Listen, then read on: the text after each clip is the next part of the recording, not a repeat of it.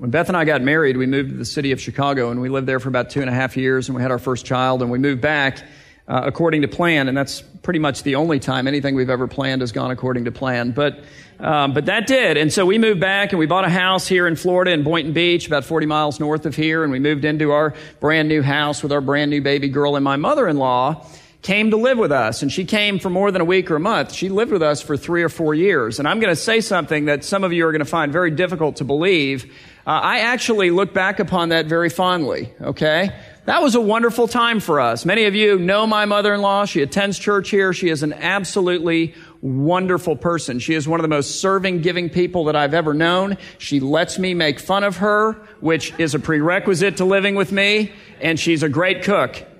So, you know, I mean, all the ingredients for success were there, and it was a very successful living arrangement. The only thing that was, I think, even remotely a point of tension between us, and I'm actually thankful for it because I had a lot of fun with it. I don't know about her, is that she is a kind of person who likes to store things up, and I'm a kind of person who likes to throw things out. Okay? And I think that just comes from our different upbringings. I mean, she grew up in a time of great scarcity. She grew up in a family that didn't have a lot. And so as a result of that, to this day, she has sort of this depression era mentality, which says, look, if it's not broken and it might be of some kind of use to someone somewhere on planet Earth at some point in the history of humankind, then you save it. Some of you do that, don't you? I grew up in a house where if it sat still for five minutes, it just disappeared was unbelievable. I remember as a five or six year old kid standing at the front window of our home and looking out and watching the garbage truck pull up, you know, and I don't know why it caught my eye, but I watched the garbage truck pull up and the garbage guys, you know, jumped off the back and they grabbed our cans and threw them into the truck. And then I recall watching the garbage man peering into the back of the truck at the garbage that he had just dumped out of our can as though maybe there's something that isn't garbage there. And sure enough, he bends over and he pulls out my binoculars. And then he starts looking through them because, I mean, who would throw away a pair of binoculars that were actually functional, which they were, by the way? And that's my immediate thought as well. So I went running out the front door, five or six years old. I'm yelling, no, those are mine, you know? And so he wiped off the banana peel and he gave them to me. And I, I went to my mother. I said, what happened? And she said, well, you know, you just haven't played with it for a while. I'm thinking, what, 20 minutes? Couple of days? I mean, how frequently do you have to play with binoculars to justify keeping it? And what else have you thrown away? My mother in law would still have them. That's the difference. So she stores things up. I throw things out. And sanity, quite honestly, is right somewhere in the middle, but neither one of us are in the middle. And so it was kind of like a game that we played, you know. I'd be looking for something in the kitchen and I'd come to one of the drawers and I'd pull and I'd realize, kind of meeting with some resistance. I'd give it a yank like this, and it was like jack in the box, and out would fly 9,346 plastic bags from Publix. I'm on board with keeping about 20, you know? But, I mean, we had enough to restock Publix at some point. And she would hide them, you know, in this drawer. And so, because she's my mother in law, and because I think that honor your father and mother extends to your in laws, sorry to throw that out there, hope it doesn't distract you for the rest of the message. I would, you know, use my foot and I'd push the drawer shut and I'd just say, hey, you know what? What's the big deal? I mean, it's a drawer. Clearly, uh, we weren't using it and now it's full of bags. So I didn't do that. What I did instead is I looked around to see if she was anywhere to be seen and then I just grabbed all of the bags, walked into the garage, buried them in the trash can, shut the drawer, and I said nothing about it. And she said nothing about it. That was the fascinating part. A couple of weeks later, I'd be looking for something in the, you know, laundry room, and I'd open the cabinets, and there'd be like 43 cleaned out jars of mayonnaise. Like we'd finish the mayonnaise, and then she would soap the jar in warm water, and then she'd peel the label off, and she'd clean it out. I mean, there's a lot of effort here. She'd clean it out, you know, and put the cap back on nice and dry, and then she'd stack it in the cupboard. And I mean, it's just like full of these jars. And I, I mean, I, so then, of course, because I love her, I'd just shut the cabinet and I'd sit down with her and say, now look, why don't we talk about how many of these things we really need? I mean, we're living together. We need to be able to kind of give and take. And I didn't do any of that. I just locked the laundry room door, got a big trash bag out, and quietly, because they make noise, I just loaded the trash bag full, brought it out into the garage, buried it under another trash bag in the can. A few weeks later, I'm looking for something in the garage. I move something. She's hiding this stuff, you realize, right? I'm just stumbling upon the hiding places. I'd move a box and there would be like 18 empty cans of coffee with the lid on the cleaned out, like one for everybody in the neighborhood in the event that you might need one. And I'd throw them out and she'd store it up and I'd throw them out and she'd store it up and I'd throw, the whole time we played this game together and I'm actually telling you this for a reason. I have a point. And the point is that today, when we come back to our study of the kingdom parables of Jesus, these parables in which Jesus is saying, guys, this is what my kingdom is like. This is what it's all about. This is what it demands of you. This is what it gives to you. We come to the topic of the kingdom and forgiveness, and I realize that we do the same thing with God. Every one of us has a drawer, we've got a cabinet, we've got a garage, maybe we've got a barn, okay? Somewhere in our heart into which we stuff so much crud that our God would have us get rid of by means of forgiveness. It's not mayonnaise jars, guys. It's not coffee cans. It's not Publix bags. It's not harmless, frankly meaningless, somewhat useless stuff. It's hurt, it's pain, it's disappointment, it's bitterness, it's resentment. It's the kind of stuff that will poison your soul. And if you think that it's going to stay in the drawer, you are wrong. And so the Lord comes to us in passages like the one that we're going to look at today. And unlike me, you know, He knows where all the hiding spots are. He knows exactly what's in every drawer and cupboard. And he comes to us in a story like this and he starts opening them up. And he calls us, for the sake of his kingdom, to deal with it through forgiveness.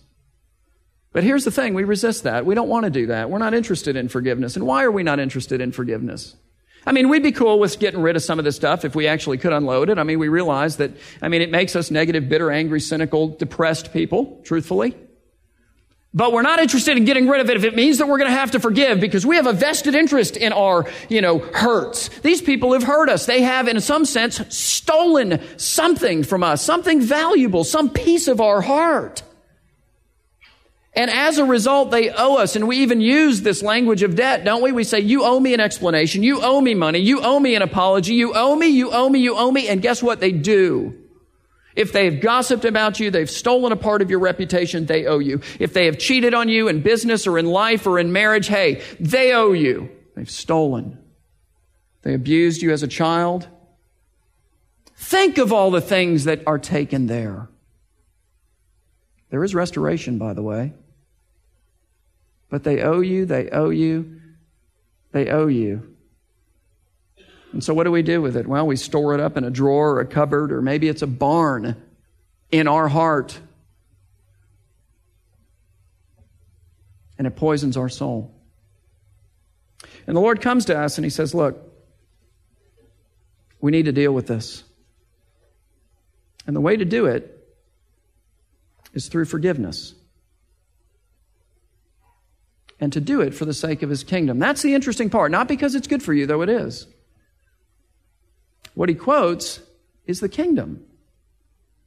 We're going to pick up our study this morning in Matthew chapter 18, and we're picking it up right after, right at the end of this passage of scripture in which Jesus is sitting down with his disciples and he's saying, guys, here's how life in the kingdom works. You know, when somebody sins against you, one of your brothers in Christ, one of your sisters in Christ, here's how to deal with it. He's big on forgiveness. He's huge on reconciliation, and he lays out this whole process that's very familiar to a lot of us. You know, first you have to go to them and talk to them one on one and deal with it. And then if that doesn't work, then you take a witness or two witnesses and you go and talk to them. And then if that doesn't work, there's this mechanism called church government that you bring into play. But the point of it is reconciliation. The point of it at the end is forgiveness. And Peter, who's one of these disciples, is taking all of this in. Clearly, he's processing it because then he comes to Jesus with a really profound question. It says in Matthew 18, verse 21, then Peter came up to Jesus and said to him, Lord, you know, I heard everything you just said. But here's my question How often will my brother sin against me and I forgive him? He's saying, look, I get the idea you're talking about reconciliation. I understand that involves forgiveness. I realize that, you know, I mean, at least to some degree, following you means I need to become a more forgiving person. I'm just wondering how far that has to go. I mean, what is the sort of extent of that obligation? What's the limit where we can reach that and I can finally go, you know what? I've done my duty and I can now keep this poison in my heart. What's the line? And so he throws out this crazy high number. Peter's like thinking, okay, this is, you know, this is going to get me the forgiveness merit badge from Jesus. Jesus is now going to call me up before everybody else and go, did you hear this? This was remarkable. This man gets forgiveness award for the year. Peter came up to him and said to Jesus, Lord, how often will my brother sin against me and I forgive him? And then here's the big number, as many as seven times. Now that's a big number because the rabbis in their day had said no more than three. So Peter doubled it and added one. Clearly he's expecting Christ to go, oh my goodness, Pete, wow, you know, high five, pound, man. I mean, that's amazing. Seven, did you hear that? The rest of you should learn from this man. It's not what he says. He takes that seven and he blows it out of the water. Peter came up to Jesus and said, Lord, how often will my brother sin against me and I forgive him as many as seven times? And Jesus said to him, I do not say to you seven times, but 70 times seven. For those of you without a calculator, that's 490 times. But he doesn't even mean 490 times. He's just taking this number and he's blowing it up so big as to say, no matter how many times your brother sins against you, you're to forgive him.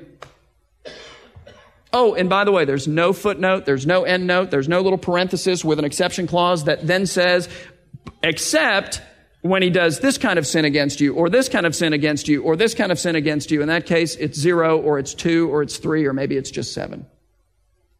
Think about that. Peter's going, How big is this obligation? I mean, how many times? And what does this include? And Jesus is like, It's unlimited in number, no matter how many times. It's unlimited in scope no matter what the sin is. And Peter is needing smelling salts at this point because all of his drawers, all of his cabinets, his big, huge barn is wide open and exposed, and so is mine. And so is yours. So, how does Jesus explain this? What's his defense for that kind of radical mercy and forgiveness? The answer is the kingdom. Jesus says, I do not say to you seven times, but 70 times seven, unlimited in number, unlimited in scope. And then he says, therefore, which is a little connective word. And he says, then the kingdom of heaven. He's saying, look, the kingdom is the issue. The kingdom is what we're talking about here. A lot of people will come to us and they will say, look, you need to open the drawers and you need to open the cabinets and you need to open the barn. And, you know, I mean, if you got all kinds of stuff out in the field, whatever, whatever it is that you have stored up in your heart, you need to let it go by means of forgiveness for your own good. And I want to stop and say, because it is, it is really good for you. And I, I do want to point that out. I mean, I hinted at that, but really, what good is it? What good comes from harboring all that stuff? Again, you become a critical, cynical, negative, angry, bitter, distrustful, depressed human being. And nobody wants to sign up for that program. You know, I think one of the most common fallacies about this idea of forgiveness is that by forgiving someone else, you're doing them a favor. You're letting them off the hook. You know, they owed you and you're like, somehow you're doing good to them. The reality is you're doing good to yourself. The reality is you're letting yourself off the hook. The reality is you're unloading so much crud that doesn't stay in the drawer, guys. It seeps into every area of your life. To refuse to, be, to forgive is to be victimized in some sense twice. Once by the person who clearly was the offender, and then by hanging on to all of that stuff and refusing to let go of it, demanding that you be paid like that's really going to happen. There's a sense in which you victimize yourself. It's good to forgive. But that's not the basis of the statement of Christ. Jesus says, I do not say to you seven times, but 70 times seven, unlimited in number, unlimited in scope. And Peter faints and Jesus keeps right on going. He says, therefore, there's the connection. The what? The kingdom of heaven, that's the issue, may be compared, and here's the story, to a king who wished to settle accounts with his servants. Do you hear that? Because that's the language of debt. People owe him. And he has rights, doesn't he?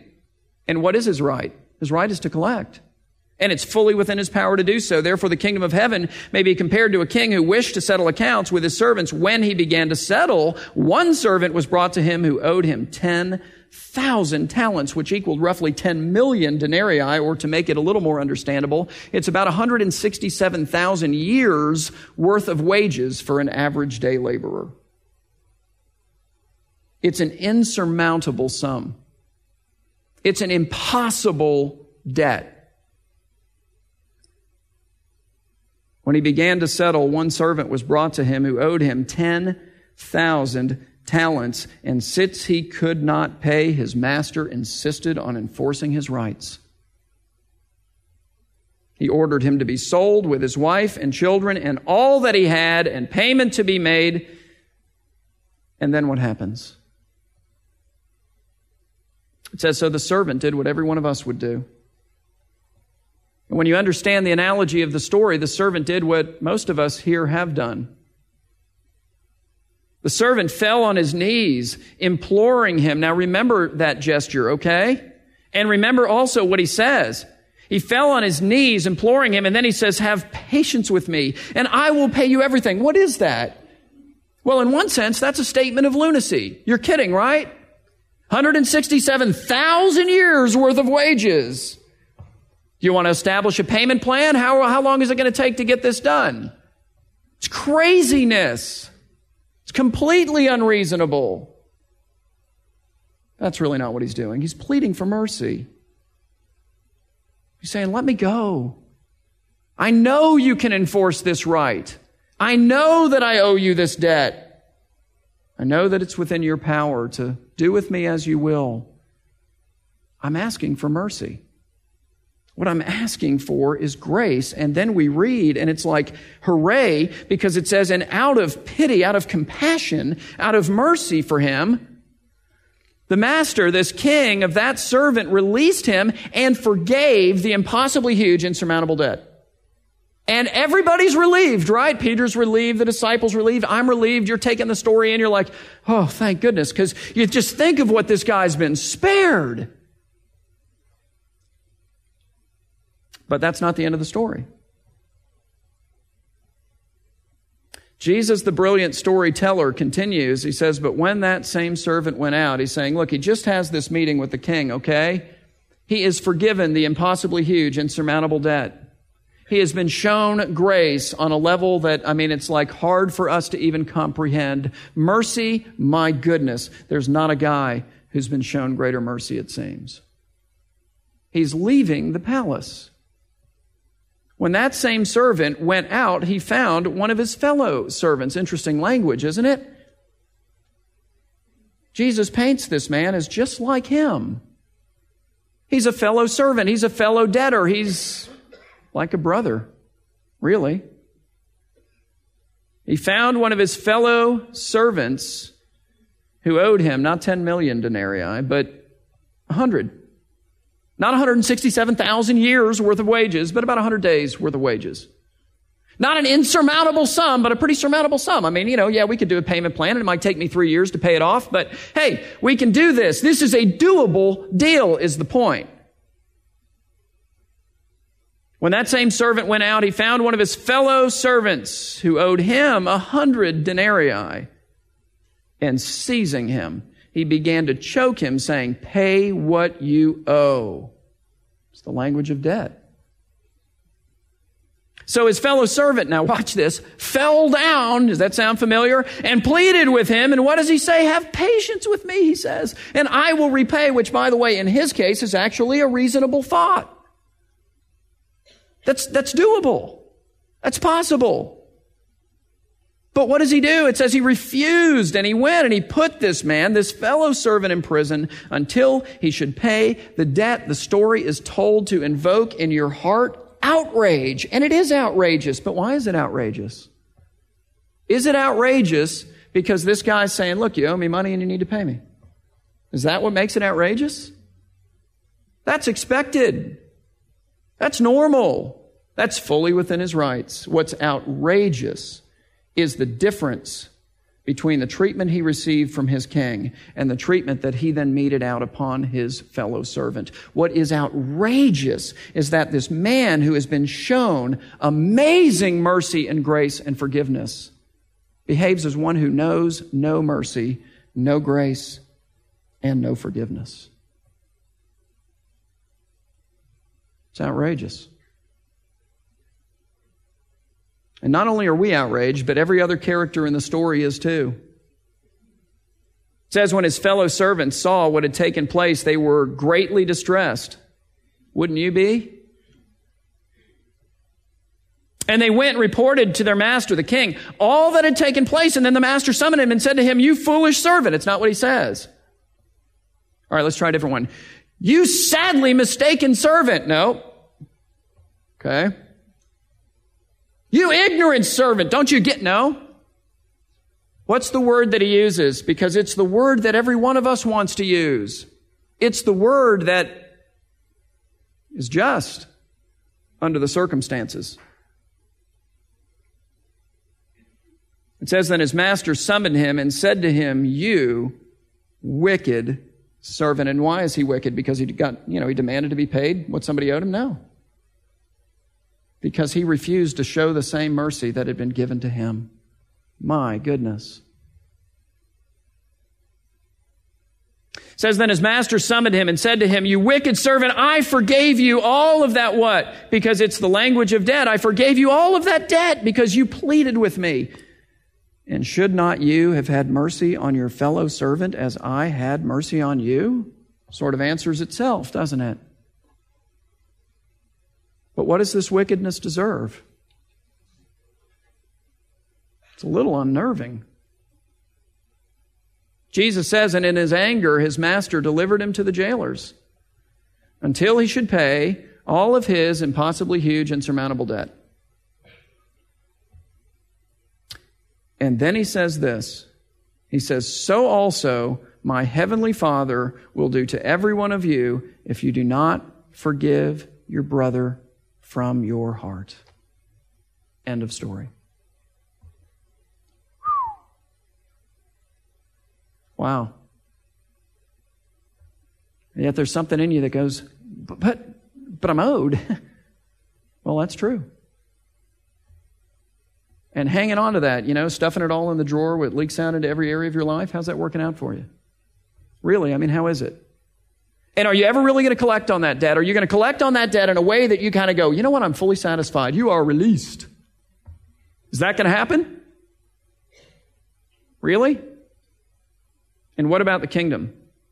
Because that is the issue. See, the reality is that by faith in Christ, we are citizens of a kingdom. We are subjects of a king who, at the expense of the life of his son, satisfied completely the impossibly huge, insurmountable debt that we owe to God as a result of our sin.